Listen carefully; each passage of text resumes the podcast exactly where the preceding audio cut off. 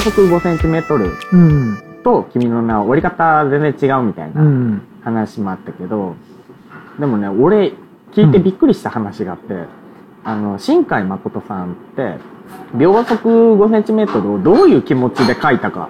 はいはいはあれって誰かを元気づけたくてい作った映画らしいんだよね。うんうん一見絶対わかんないじゃん、ね。みんな鬱になるみたいなさあのみんなの受け取り方としてはそうなっちゃってそうね。評価としてもそういう感じだもんね。もちろんポジティブなんだけどうん。その感想としては。そうそうそうであのーでも新海さんとしてはそう表現したかったのがある、でも結果としてはそうなってるっていうのをあのー河村元気さんが加わることによってそれがそれこそ本当に誰にもあの見て楽しめるようなまっすぐな形になった。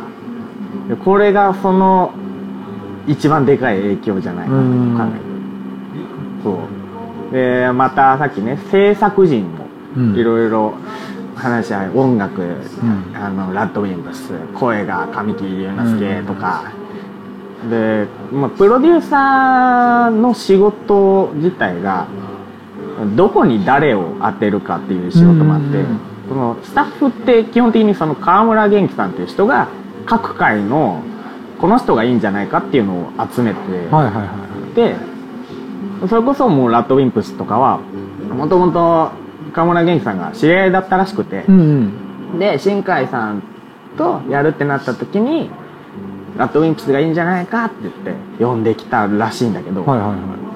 そういう感じであのもう本当に新海さんをまっすぐヒットさせたもう本当に立役者だとうん。俺は思ってる。あれだよねそのゴールというか、うん。ゴールは一緒でそのアプローチの仕方を変えたっていうとあれだけど、変えてこうよりそのたくさんの人に響きやすい形にしたっていう、うん。だからまさにプロデューサーだよね。そうそうそう。まあその制作会社で言えばあのあれね制作委員会方式したのもうん新海さん今回が初めてだし、うん。それで大々的にあの宣伝もできたんだけど。そうだね。ああともう一個言って。いい、ん。俺川村さんの好きなとこいっぱいあるんだけど、は あの基本的に俺この人の考え方が好きなの、ねどういったとこが好きかっていうとえーっとちょっと2つあるんだけど、うん。1個はこの人がそもそもどういった物語を作るか表現していくかっていう話なんだけど、この人が作る作品は基本的にみんなが漠然と思ってるであろうけれどもあんまり口にしてないうん。ものを形にしていくはい。っていう作品作りをよくしててあのー小説岡村元気さんが書いてる小説「この、ね、世界から猫が消えたの」あとかあるんだけどあれって寿命がつきそうになった主人公が悪魔と話して、その何かをう一つ世界から消していくたびに自分の寿命が伸びますっていう話なんだけど、そもそもその話をなんで書こうかって思ったうんきっかけが、電車の中であのみんながスマホをいじってる瞬間を見てちょっと異常じゃん異常な光景ではないか、もしこの世界から携帯が消えてしまったらどうなるんだろう、うんうん。みたいなのをきっかけに作ったらしいんだよね。でそういう感じでその漠然とみんなが思ってることを形にしていく。っていうこのこの漠然と思ってることがはい「君の名は」にもちょいちょい含まれてるんだけど、うんうんうん。それは置いといて。置いといて もう一個川村さんの好きなこと、この人結構現実主義だなって思うものがあってそれがヒットを作る時に絶対一つの要素だとダメだと思ってるんだって、うん。うんそれこそ新海さんで言うとこうこう言ったらあれだけどあの人一番絵が評価されるじゃん、でももちろんその絵が綺麗だけじゃダメだし、って言ってヒットを作るには必ず3本の柱が必要だ、はいはいはいその絵が綺麗はじゃあ1本の柱としましょう、でまあそのなんだろうな。男女が入れ替わるみたいなのももしかしたら一本の話しらかもしれない、っていうまあその「君の名は」に限ってじゃないんだけど3本の柱って話俺めちゃくちゃ好きなのあな。るほどね。そう。俺これはあの作品作り以外にもちょっと生かそうかなって思ってるやつ。生かそうかなそう。一本だけじゃダメだぞと、やっぱりそのそれこそ3本の柱っていうのもそうなんだけど、そうそのねそれこそ今回のそのままネタを元で新海さんが一人でっていうか今までの形で作ったら多分違うものができてたうん。と思うし今ほどヒットがしなかったであろうっていう。だからそこのそのなんだろう本人の良さとその売れる要素っていうと言い方がすごいなんかあれになっちゃうあのなんだろう商業的になっちゃうんだけど。まあ一部では言われてたもんね、うん。商業っぽいのが嫌だとか。そうだね、でもこうそういうたくさんの人に届けるっていうのでは絶対にねそれこそその作品を作ることに限らず必要なことだよね。うん。そうですね。あとはなんかちょっと話ずれるけど、うんうん。商業的っていうのをマイナスに考えてる人が多すぎる、まあ確かにね、それはまあまた別の機会に話しましょう。それ長くなっちゃうかはいらね、そうですね。ところでさその、うん。ほら自分はちょっと話したんだけどさ、うん。あの新海さんの作品でうん。ちゃんとリアルタイムっていうか割とリ映画ではないんだけど、うん。劇場ではなくうん。DVD 出て割とすぐ見たのがさっき言ったその雲の向こう約束の場所だったんだけど、うん。ダケルさんって何で知ったの？俺最初に知ったのは秒速だっただはいはいはいはから割と遅いんだけど。いうんうんうんうん。でもねあの俺これ言ってしまうとあんまり良くないんだけど、うん。あの新海さんの作品俺見ても内容全然覚えれなくて何回見ても初めて見た記憶になる、思い出そうとしてもどうだったっけ、うん。ってなっちゃうことが多い、そう。あのね、自分がね、う思ってるっていうかまあさっきちょっと話したんだけど、んうん。そう新海さんのであのそういう感じのこうそういう人は基本的にリア充だと僕は思っています。なんで？いややっぱりまあそれこそその大きなお友達たちに受けてるっていうのが、まあそういう理由ではあるんだけど、うーん。なんだろうそのやっぱりあのあのこうなんだよ。なよなよしい感じとか、うん。めめしい感じとかって、うん。あのーすごい雑なカテゴライズをすると、うん。やっぱりそのオタクオタクしい人に共感を呼ぶと思うんでね。はいはいはい。たけるさんがあんまり記憶に残ってないのはリア充だったから。違う違うう違う違う。それでそれで言うなら多分俺はねそれにもろ近いから。はいあの基本的にうじうじうじうじうじうじしてる人間なので。そういった意味では多分書かれてる姿そのものなんじゃないかって言えるぐらいなんだけどなんで覚えてないのかは正直自分ではちょっとはいはいは計り知れない。計り知れない。計り知れない。いね。そうそう。で自分その深海作品として映像で見たのは、さっきのあれが初めてなんだけど、うん。そうあのぜひねおすすめをしたい、うん。これは喋りたいんだけど、うん。あのですねあのー星の声」っていうああはいは本当に初期の頃の作品があって、うんでコミカライズされてるんですよ。うん。で佐原水さんってあのマイガールとかうん。最近だと「神様のジョーカー」かな、うん。とか書いてらっしゃる方で。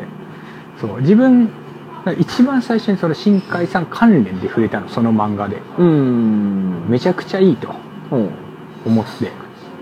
でそうそこから最新作その当時の最新作を見て、その後星の声」を見たんだけど、うんうんそうそういう流れなんだけどぜひあの興味のある方はね、本当にあの漫画版の「星の声」を読んでほしい。なるほどね。新海さんの映画自体ではなくそうコミカライズされた。映画は映画はねやっぱりその初期だからまあうん。予算もはい。ね、全然ない実製作のその形だし。時は一人で作ってたそうそうそうそう時だもん。ねだからまあどうしてもそのね質としてそれこそ今のその「君の名は」含めうん。見てしまうと、あれって思う可能性があるんだけど、うん。まあ漫画はね本当に素晴らしい。お本は全然チェックしたことなかったわ。ぜひぜひね読んでほしい。俺一個もう一個面白い話を聞いたので、うんはいはい。それ紹介していいかな。うん。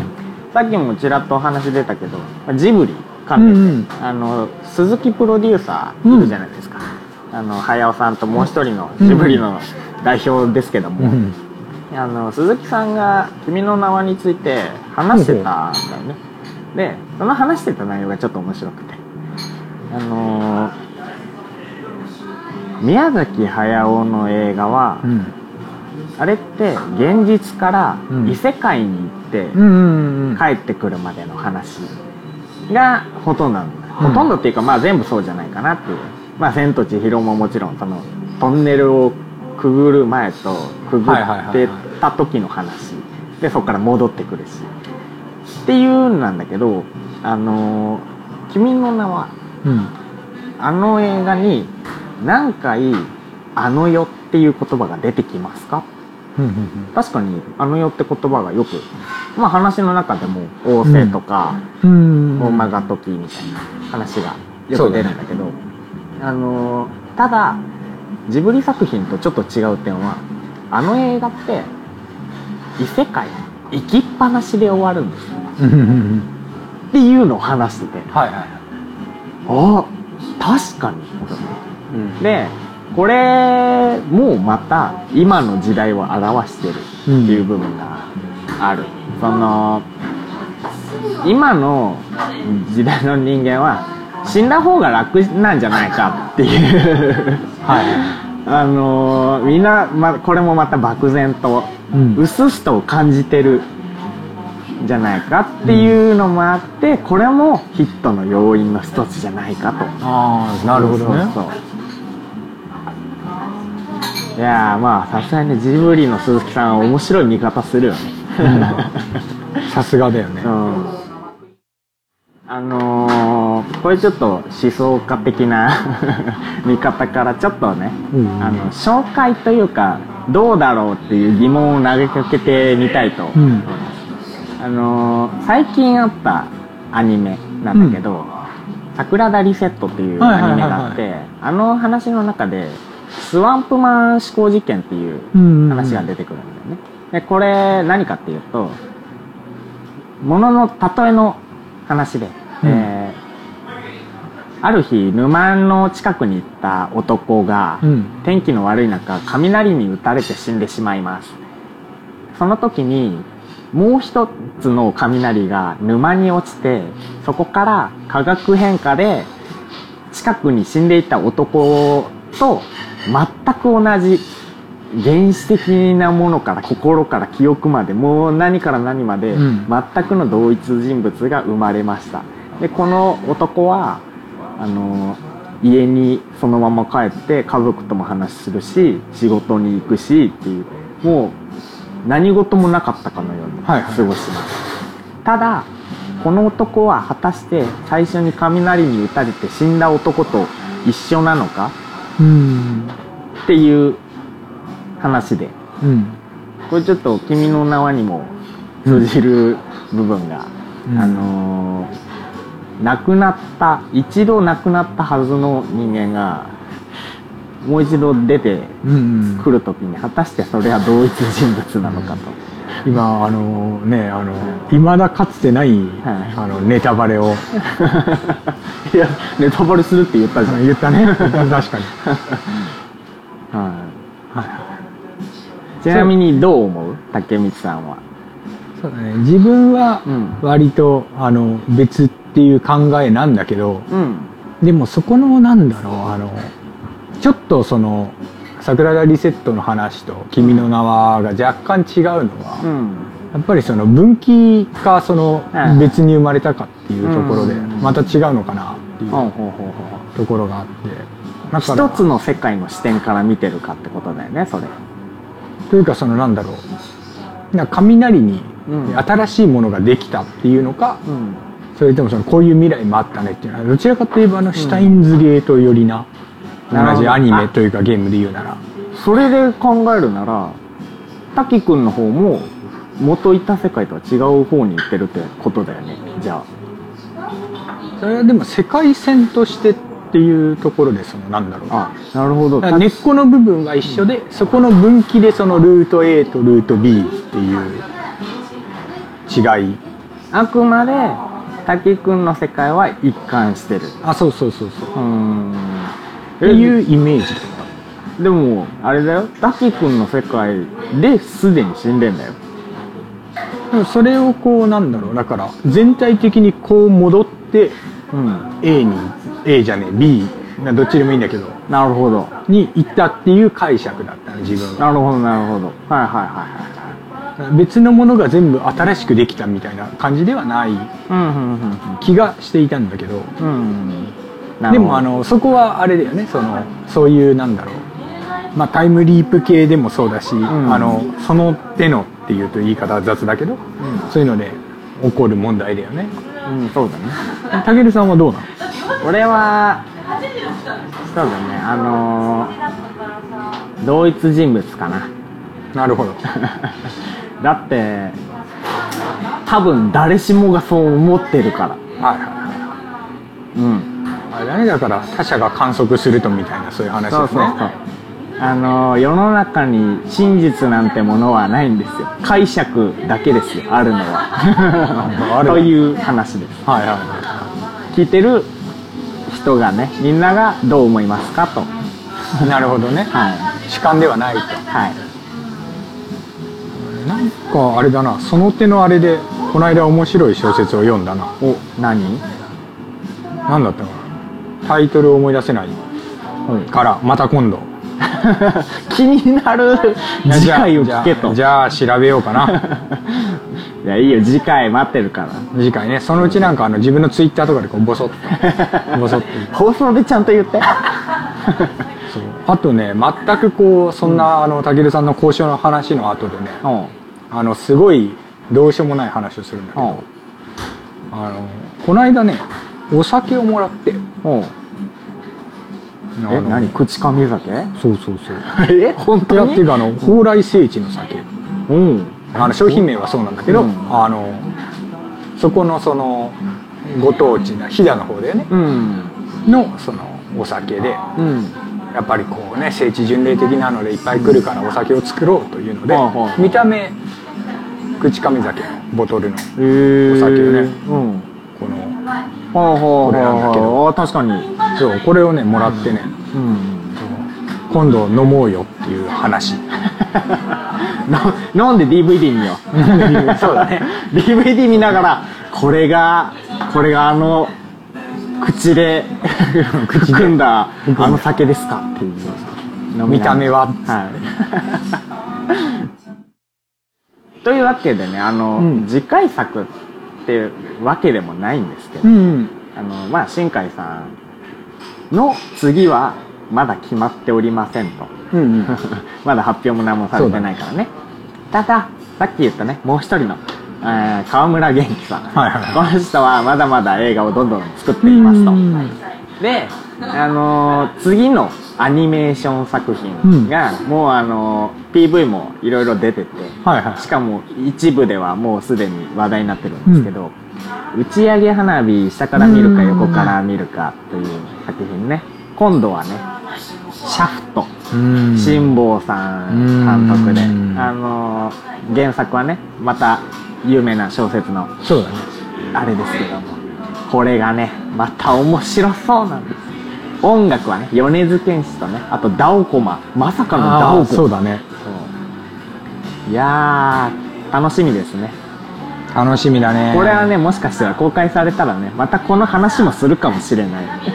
ただあのー実写映画の方がさ、やっぱりねあの元あるからさ、はいはい。そこのその期待値とのあれが難しそうだね。まあそうだね。もともとの名作だからね、ん。ねまあただ俺は相当期待していいんじゃないかと睨んでます。そうだね。自分も楽しみ。はそうだね。それこそねあの9月には「エウレカセブン」のね、うん。また新しい映画もやるしちょっと今年ねアニメ作品がね。うん楽しみだね後半。いやーめっちゃ楽しみ、うん。うんって。しぼんで終わった